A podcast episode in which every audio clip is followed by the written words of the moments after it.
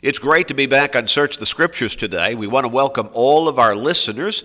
We appreciate you tuning in so much to this program. I know that many of you do so virtually on a daily basis. Some of you do so frequently, but you're not able to do so daily. And then there may be others of you who are listening for one of the first few times. And we just appreciate all of you so much. As I said, we appreciate you tuning in. We try to be as as responsible as we can in this program to using your time. We want to teach you God's Word in a way that makes sense for your life. And at the same time, we're not going to do it in just a surface level kind of fashion. We're going to dig deep. We're going to get beneath the surface, look at it in detail, and try to help you really understand the, the depths of God's Word, what it really means, and how we need to follow it in order to be what God would have us to be. It's good to be here today to study along with Dennis Stackhouse. Thank you, Gary. It's certainly a wonderful blessing for me to be part of the program today, and I want to add my word of welcome to all those listening. We are very pleased to have you with us. We hope this time will be beneficial to you, that you'll be edified, that you'll be strengthened in God's Word. And you know, Gary, this, this is such an important endeavor for every one of us to try to come to a better understanding of what God desires for us. And sometimes we may fail to realize this is something we need to do on a personal, individual basis. This is not a group project. Now, certainly the scriptures speak about the church as a group of people, a congregation, an assembly, and we understand that. But ultimately, every individual needs to come to grips with what God has said and respond accordingly. I'm reminded of something that we have recorded in 1 Corinthians chapter 10 verse 11. And as Paul is recounting some of the things that happened with the Israelites in the wilderness, he said in verse 11 of chapter 10, Now all these things happened to them as examples, and they were written for our admonition, upon whom the ends of the ages have come. Now Paul is saying you can learn from the examples of these people who didn't do quite right. And that's the easy way to do it. You don't have to make these mistakes yourself. So hopefully, every one of us will take that to heart and understand God's Word is written for our good, for our instruction, for our admonition, as Paul put it in that verse. And you know, we need to take that very seriously. Yes. Uh, Paul also said essentially the same thing in his letter to the Romans Mm-hmm. that the scriptures are written for our learning. That's correct. It wasn't just a slow day one day when God had the Bible written. Right. you know? And of course, he had it written by, and we've talked about this in, in past programs, in an amazing way by uh, so many different men over so many over such a long period of time and in three different languages. Yes.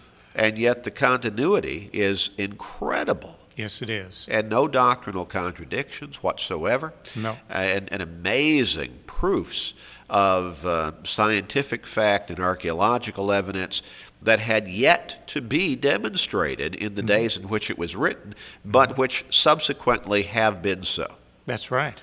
The power of God's Word, because it is God's Word, is just amazing.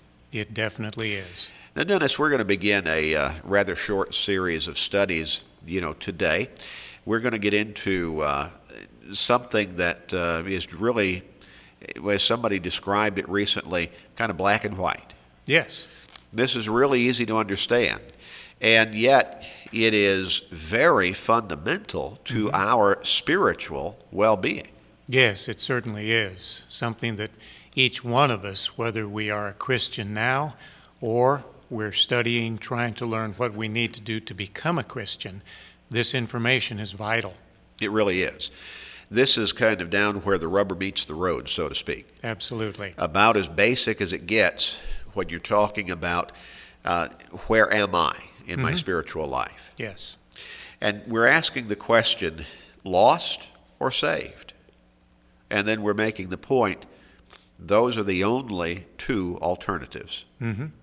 There is no third choice. No, there isn't. There's no being almost saved or a little bit lost or kind of in between. You're either lost or you're saved. That's correct. That's it, one or the other. When we turn to Romans chapter 6, and we look at verse 23, we've looked at this passage many, many times in past programs, but it is so basic and it, it, it is so applicable to uh, the studies on such a repeated basis. But this really says it right here in a nutshell, capsulized form, just right there in black and white. How does that read? Again, Romans 6, verse 23. For the wages of sin is death, but the gift of God is eternal life in Christ Jesus our Lord. Now, there it is. The wages of sin is death, Mm-hmm. but the gift of God is eternal life in mm-hmm. Christ Jesus our Lord. Right. There's no third choice there, is there? No, there isn't. Paul put it very succinctly. Mm-hmm. It's one or the other. Correct. Now, I know that, Dennis, I know that a lot of people would like to have a third choice in there. Oh, absolutely. And, uh, you know, many people live their lives as if there is a third choice, unfortunately. Yes. A lot of people would like to feel like there's a blending there, you mm-hmm. know. Mm-hmm. There's that there's that proverbial gray area. Mm-hmm. You're not quite lost, eh, but you're not quite saved. You know, you may not be all the way saved, but you're certainly not lost. I'm sorry, that's not the way it's put. It's either lost or saved. That attitude is kind of like the proverbial straddling of the fence, thinking it's okay to have one foot on each side. Yes. But as we've pointed out in the past, that's a pretty uncomfortable position to take. It certainly is. Just try sitting in a fence, straddled, with one foot on one side, one foot on the other side, see how that feels. And yet, that seems to be where a lot of people like to think they are. Mm-hmm. They would like to be there in their spiritual lives. And I think a lot of times, Dennis, it's because people they don't want to make a commitment, mm-hmm. a full commitment to following Christ, to being faithful, to living that Christian life, but they don't want to be lost either. Mm-hmm. So they just try to be somewhere there in no man's land, so to speak. And it's again unfortunate, Gary, because when someone takes that attitude, they many times fail to realize they already have made a commitment. Exactly. And that commitment is I'm not going to commit myself to God. That's right. I'm not going to be faithful right now. Right. Now, again, they would say, well, that's not what I'm saying. Yeah, it is. Yes, it is. If you're not committing yourself to be obedient, to be faithful, to be a Christian, to live the life, you're committing yourself to not do those things. Exactly. There's no in between here. That's the mm-hmm. point of this particular study. Mm-hmm. Now let's look at another passage. And boy, the, the number of the texts that bring this principle out are numerous. Mm-hmm. And I don't know that we'll even find all of them in this particular study, but they are numerous. And we'll look at many of them. In Matthew chapter 12 and verse 30, what does Jesus say? He who is not with me is against me, and he who does not gather with me scatters abroad. So he says, You're either with me or against me. Very plain. Well, well how about, Lord, could I be a little bit with you? could I be mostly with you? Not how he put it. That's not how he put it. He No. said, If you're not with me, you're against me. That's right. If you don't gather to me, you scatter abroad. Yes. See, there is no room left for that middle ground that so many people would like to stake out for their lives for a while, till mm-hmm. they could come to that supposed proverbial someday when they're going to get their lives straightened out. Right. Well, that day's not on the calendar. No, it really isn't. And uh, it's, I suppose this sounds rather crude, but for many people who take that approach, they're going to be straightened out in a coffin before they get their lives straightened out in relationship to God. all dressed up and uh, suddenly brought to the church building, perhaps, certainly have some spiritual sounding words said over them, but they won't be there to hear They won't. because they will have already gone on. Now, we've got to understand this. There are only two alternatives, only two choices. There is no middle ground. There is no such thing as being almost saved or just a little bit lost. You're not quite lost, or maybe not quite saved completely. No, it's one or the other. You're right. saved or you're lost. Mhm. And you need to figure that out on the basis of God's Word and not on the basis of your wish Mhm. or your emotional feeling. Mhm. In John chapter 14 and verse 15, what did Jesus say? If you love me, keep my commandments. And the sense of that particular passage, as we've talked about many times in the program, is if you love me, you will keep my commandments. Yes, that actually expresses the intent of the Greek language more exactly. If you love me, you will obey me. Right. Now, you know, Dennis, there are a whole lot of people out there who claim they love Jesus who don't obey him. That's exactly the case. And you know, there are a lot of those people who know they're not obeying him, but they still insist, oh, but I love Jesus. I mm-hmm. love the Lord. Yes. And someday, again, there's that proverbial someday that's not on the calendar. I, I'm going to get everything straightened out. Yes. That's not logical reasoning, and it's certainly not scriptural. We need to make preparations now. We need to be ready constantly. We need to be vigilant. We need to be diligent to make sure that we're in a proper standing before God and not put it off any longer. This is fairly expressed, I think, the most important thing in your life, No doubt about it. most important determination. There can't be anything of greater value or greater importance than making sure our soul is going to be eternally saved. either lost or saved. Now, God does not leave us having to be confused over this matter, does he? Hmm, not at all. In 1 Corinthians chapter 14 and verse 33, what does the apostle Paul say? For God is not the author of confusion, but of peace, as in all the churches of the saints. Not the author of confusion, but of peace. So if there's the possibility that maybe, you know, we might not be just right with God, but you know, we not, that doesn't mean we're lost. Well, maybe we're not ready to get into heaven, but that doesn't mean we're going to hell. Hey, one or the other, That's right. lost or saved. Mhm. God is not the author of confusion.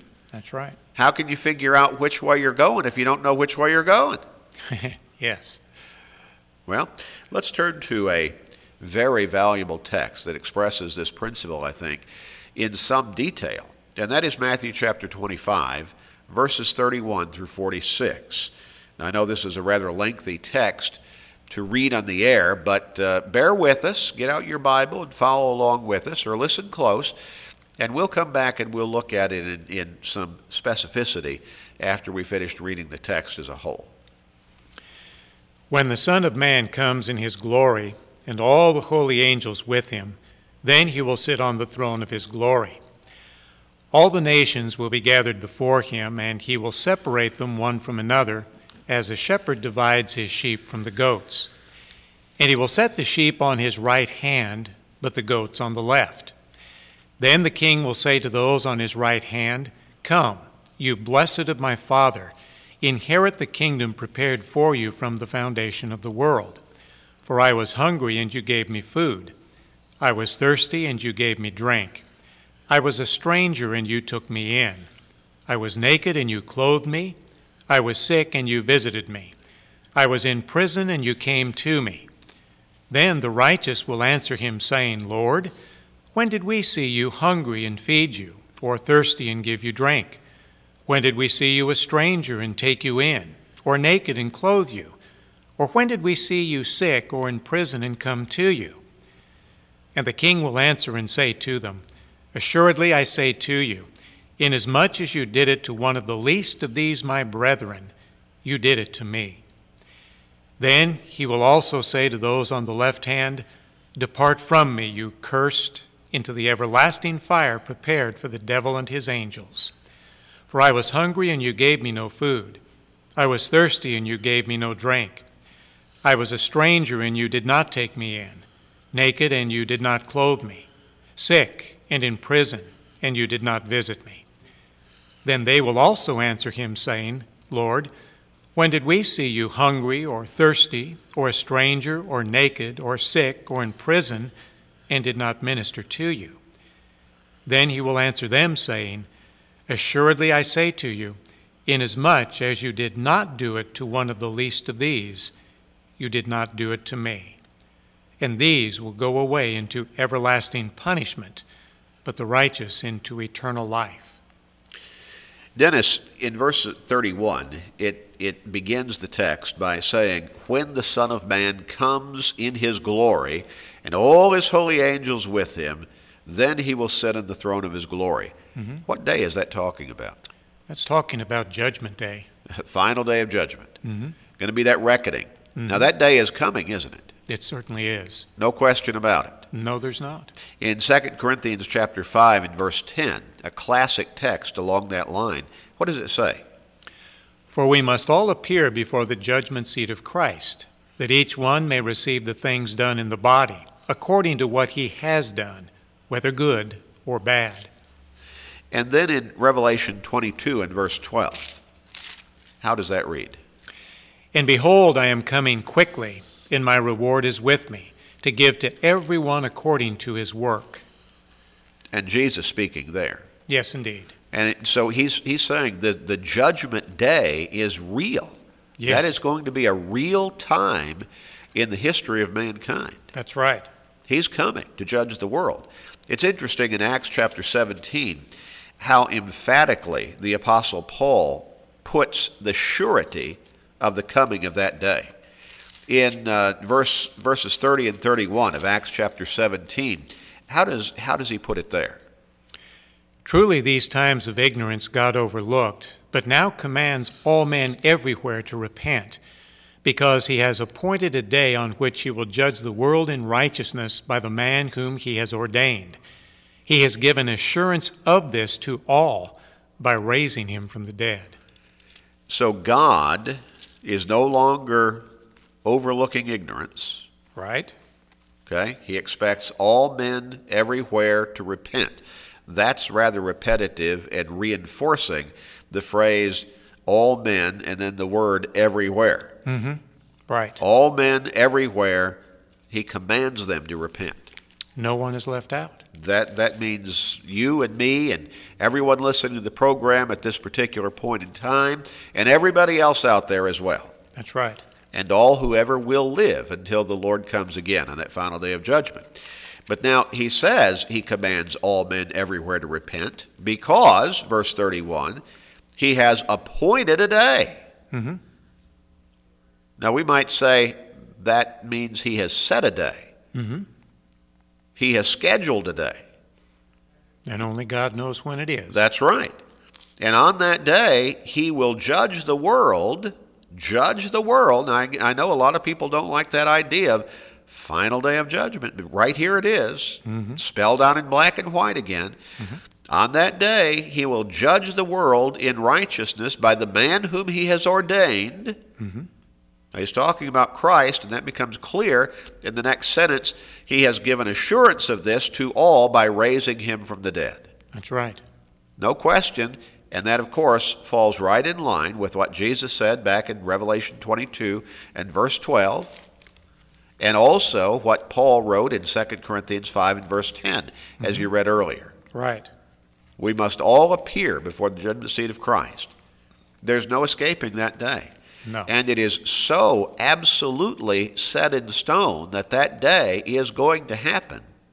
And that event is going to take place, the world being judged by Christ, that God gave us assurance of all of this by raising Christ from the dead. Correct. Now that is one of the the proofs of the resurrection or one of the powers behind the resurrection that God is actually said the resurrection assures you that this day is going to take place. That's right. So there's no escaping it. No, not at all. No running away from it. Now there's no uh, interpreting it out of existence, saying, well, I don't believe it really means that. It's about Well- as clear as could be here. We may not believe it, but it's still going to come. Right, right. and you can not believe a lot of things, Mm-hmm. or you can believe a lot of things, both of which may be wrong. Exactly.